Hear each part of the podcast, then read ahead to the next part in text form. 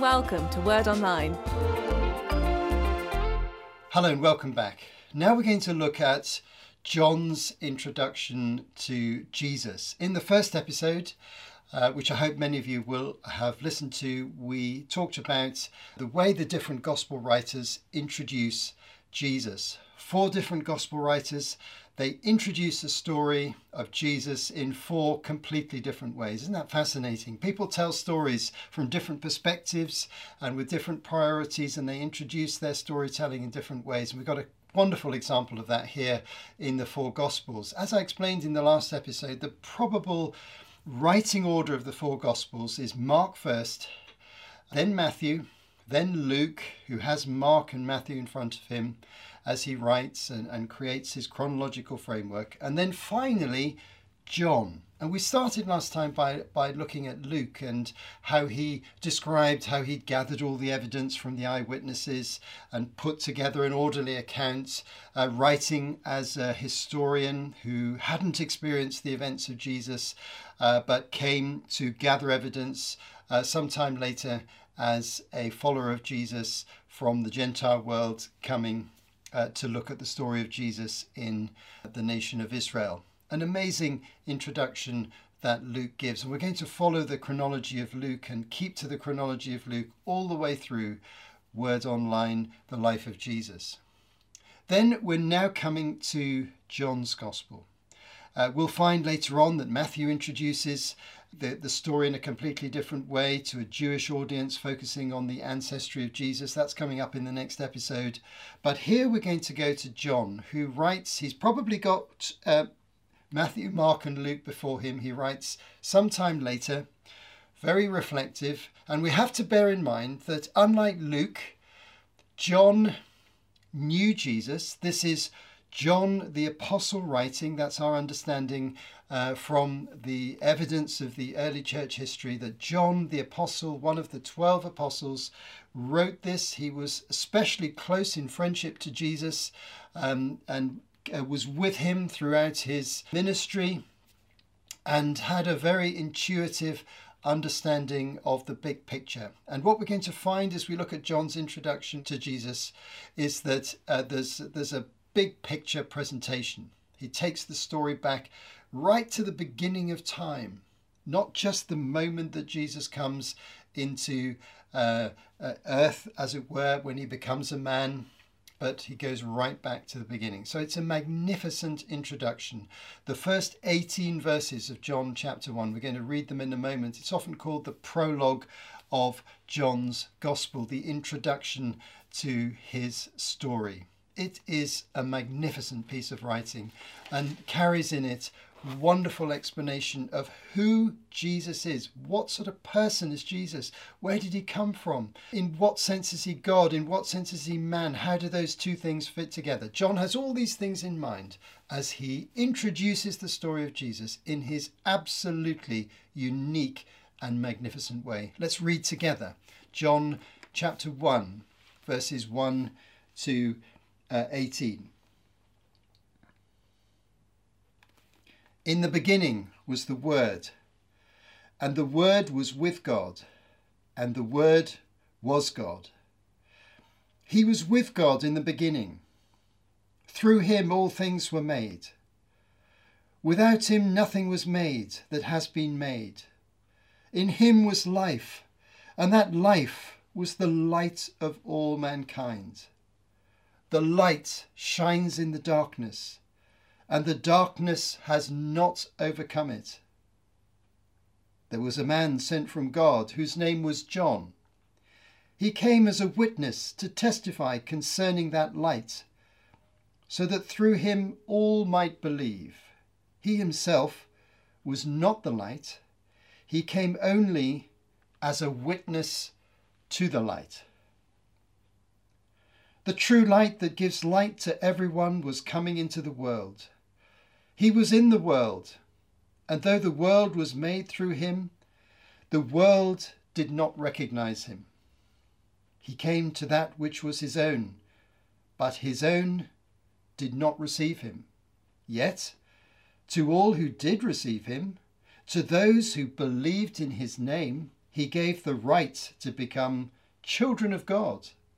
Children born not of natural descent, nor a human decision, or a husband's will, but born of God. The Word became flesh and made his dwelling among us. We've seen his glory, the glory of the one and only Son who came from the Father, full of grace and truth. John testified concerning him.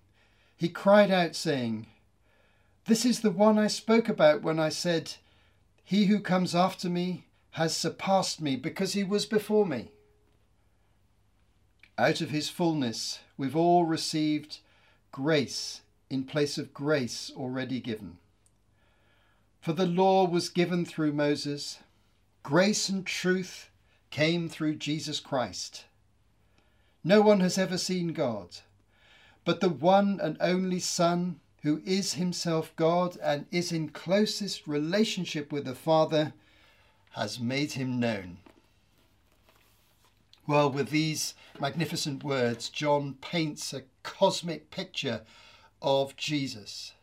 And I think of this passage rather like being introduced to someone who um, lives in in a house on a on a big estate with a long drive coming up to the estate, and you wind around different corners to go up the drive, and and then you come to the house, and then you come to the person, and it's quite a long process, and it's a big picture, and this is really what what John is uh, doing in this passage. We think of Jesus as uh, in the moment he came to earth, that that's the start of the story, but John has a different starting point. His starting point is in the beginning, before time, before the world was created. That's where he sees Jesus.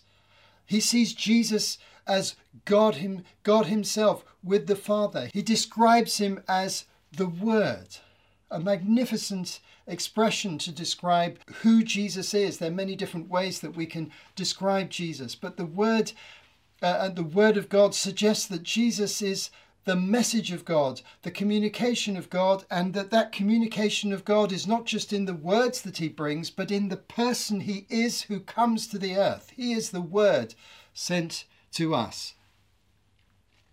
And also, we see in the very opening verses that Jesus was in the beginning with God the Father.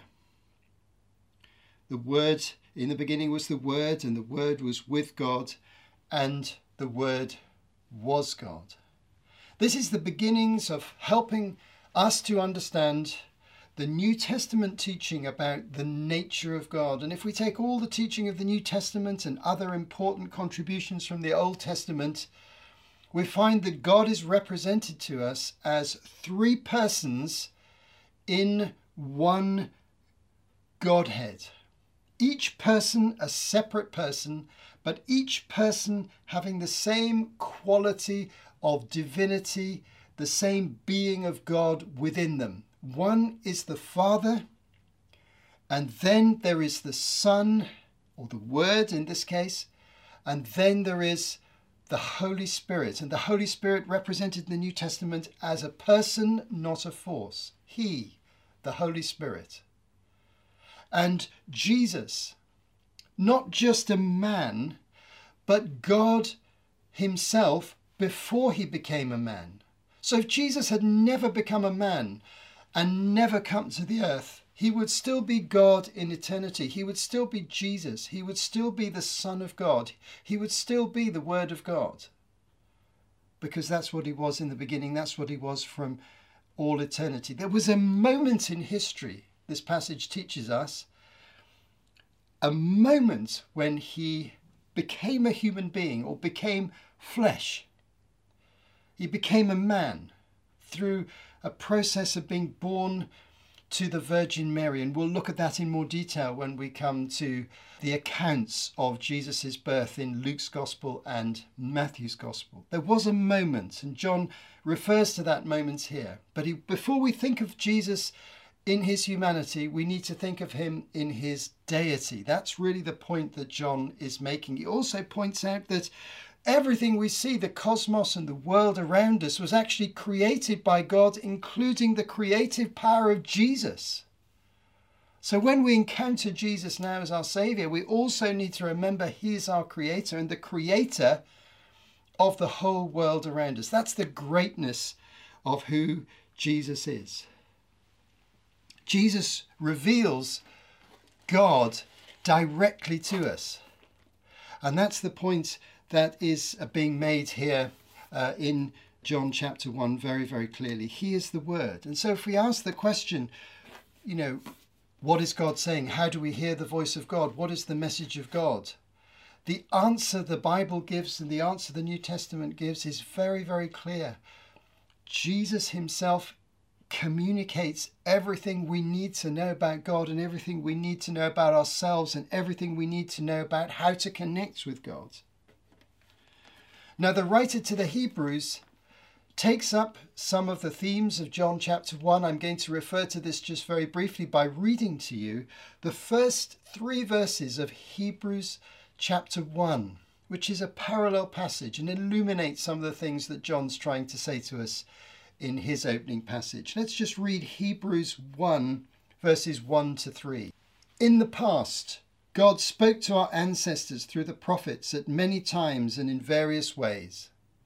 But in these last days, he has spoken to us by his Son, whom he appointed heir of all things, and through whom also he made the universe. The Son is the radiance of God's glory and the exact representation of his being, sustaining all things by his powerful word. After he had pure, provided purification for sins, he sat down at the right hand of the majesty in heaven. I think you can see that there's a connection between these two passages. And here the writer to the Hebrews uh, gives even more detail than, than John does at the beginning of John chapter 1 about Jesus. God has spoken to us through his Son, uh, through whom he made the universe. And he's the radiance of God's glory, the exact representation of his being. So when we look at Jesus, we see God. We find out about God through knowing Jesus and through studying his life, which is why it's such a wonderful thing to study the Gospels in detail. That's what we're doing with Word Online uh, and the life of Jesus. We're looking at everything we can about Jesus because we know it's the surest way to find out about God. People ask the question, how can we find out about God? The answer is clear it's through Jesus. And so the more we know about Jesus, the better. The more we understand his teachings and his person, the better. And so the writer of Hebrews confirms and helps to expand some of the things that uh, John is saying. Now, thinking of Jesus as the Word, let's just reflect on that in a little bit more detail. How does Jesus communicate with us now? John had the benefit of knowing him in person. He said, "We've seen his glory. We've, you know, we've seen him in his amazing glory. We've seen his divinity, uh, the the character of divinity within him. We've seen him in his humanity. We've seen his miraculous powers. Now, you and I don't have that privilege. We're two thousand years later. So, how does Jesus and God communicate with us now? In a number of different ways. Through the written text of the Bible that's the primary way that God communicates with us now. That's the primary way we know about Jesus now. So that's why we're giving the, such attention to looking at the Bible text and uh, the life of Jesus in this particular series of teaching, these 184 uh, videos, because we've got four biographies of Jesus, four gospels, full of very, very important material. And that's the primary way that God speaks to us. But He's given His Holy Spirit so those who believe in Jesus and those who are being led to Jesus by God Himself will find the Holy Spirit within us, working within us, and we'll talk a little bit more about that later on, we'll find the Holy Spirit uh, making the words of the New Testament and the Gospels in particular come alive to us, uh, uh, become connected to us, and we'll understand their significance because the Holy Spirit is helping us. And that's a wonderful reality. So I pray today that the Holy Spirit will help you as you listen to this talk and all the others in this series. Now, God can also speak to us in other ways through dreams, through visions, through other Christians who tell us the message of Jesus or tell us their story, what we sometimes call testimony. This is a, a, wonderful way that, that God can speak to us. In all these ways, God is speaking. Jesus, the Word, is the message of God communicating to us. Jesus is described as the one and only Son in verse 18 in this passage. This is an important statement because Jesus is the Son of God in the sense that he's one of a kind. Now, we become children of God in a different sense in that we can be adopted into God's family. That's one of the pictures that the New Testament uses to describe becoming uh, a Christian. And we'll find it here in a verse in this passage in just a moment. But Jesus is one of a kind. He's the unique Son of God who, for all time and all eternity, has always existed with the Father in an eternal relationship of Father and Son. There was never a time when Jesus uh, uh, didn't exist. He's been there for eternity. He is the Son of God in a unique once and for all way. And we're adopted into God's family. Now, John also introduces here in verse 6 a man sent from God whose name was John. This is John the Baptist.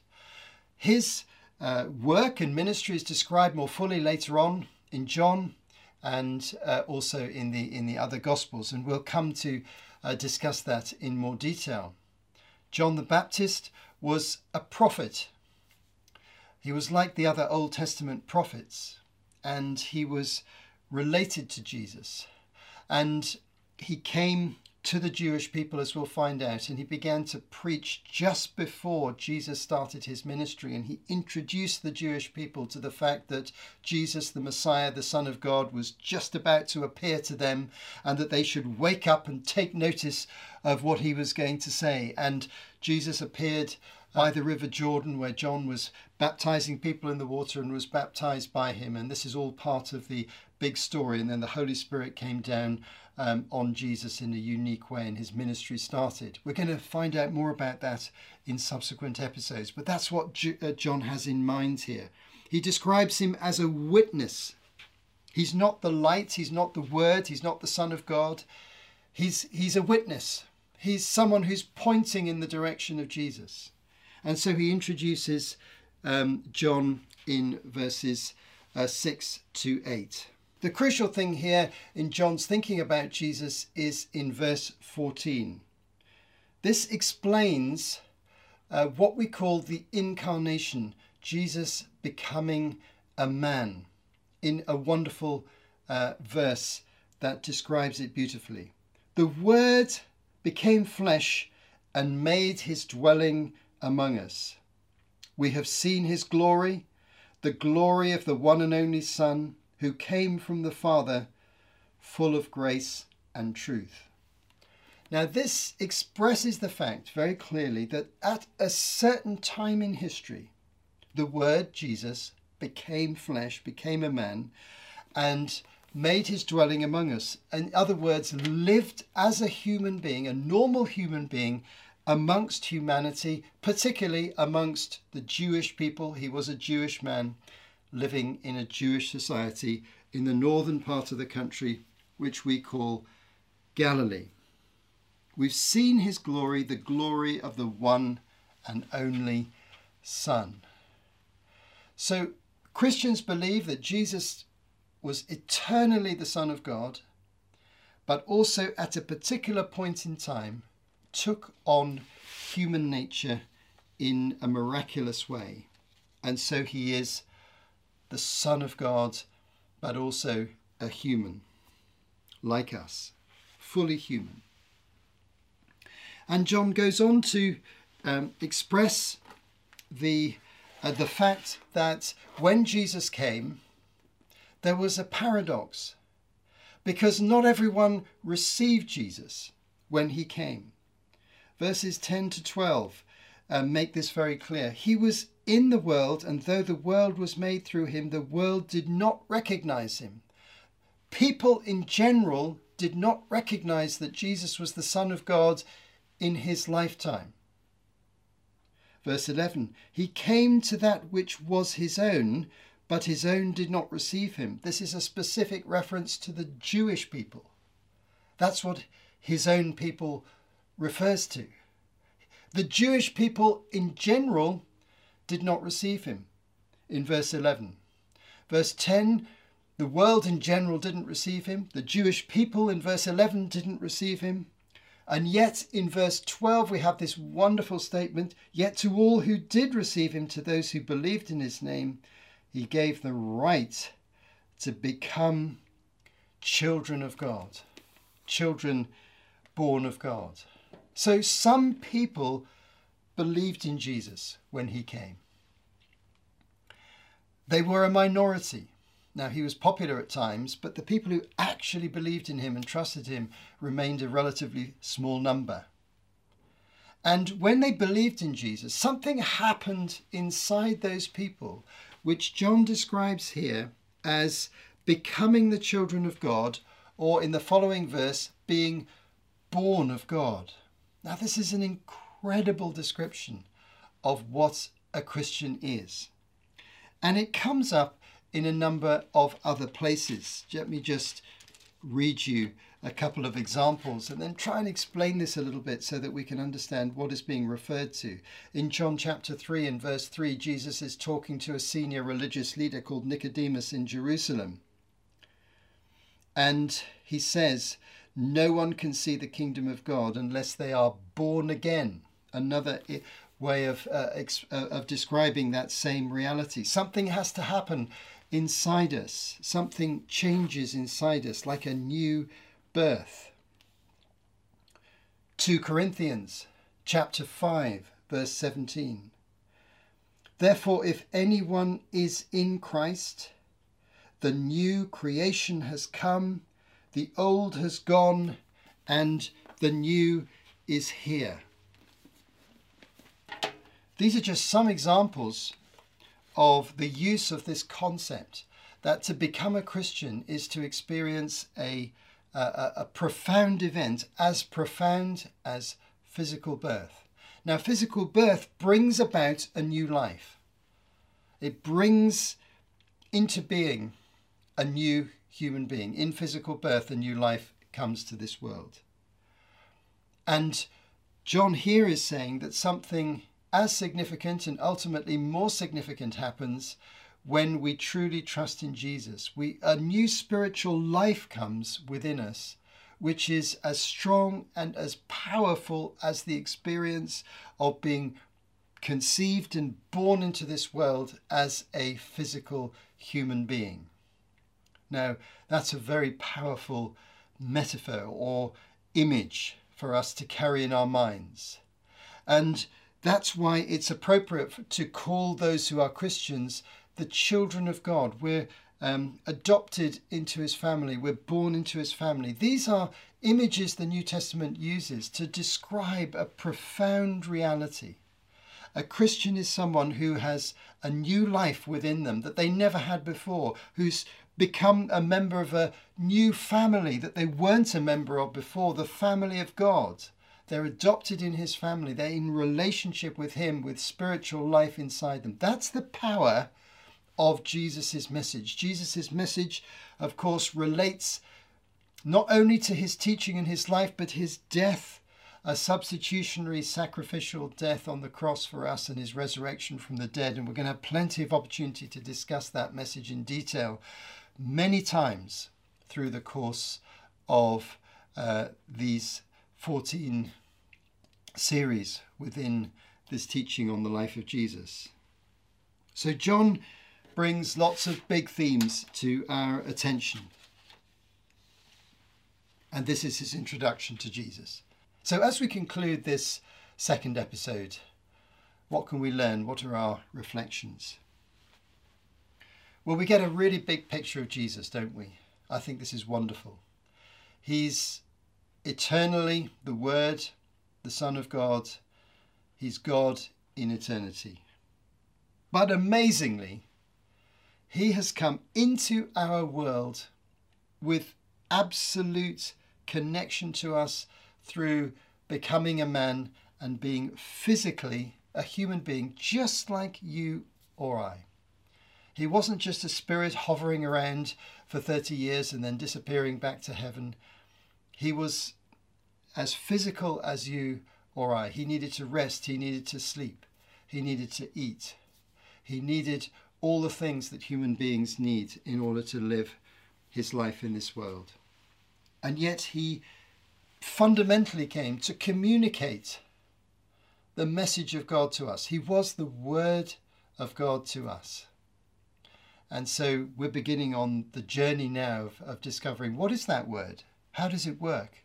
What is he saying to us? Well, Jesus said so many things and he did so many things that communicate about God to us.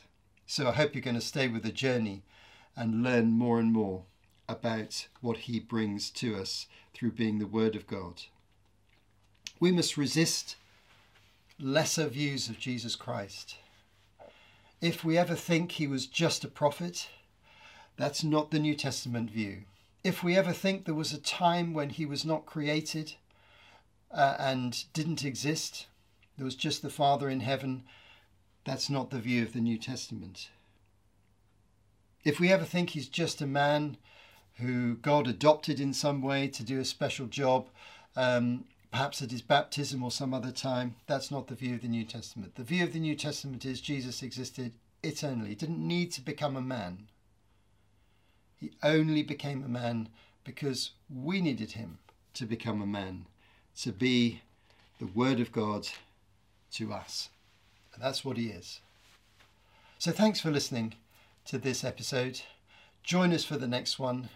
And uh, as we look at uh, Matthew's introduction to Jesus, and I hope you'll enjoy all of Series 1 as we lay the foundations for our understanding of the whole life of Jesus. See you again soon. You have been listening to Martin Charlesworth for Word Online. To find out more, visit wordonline.org.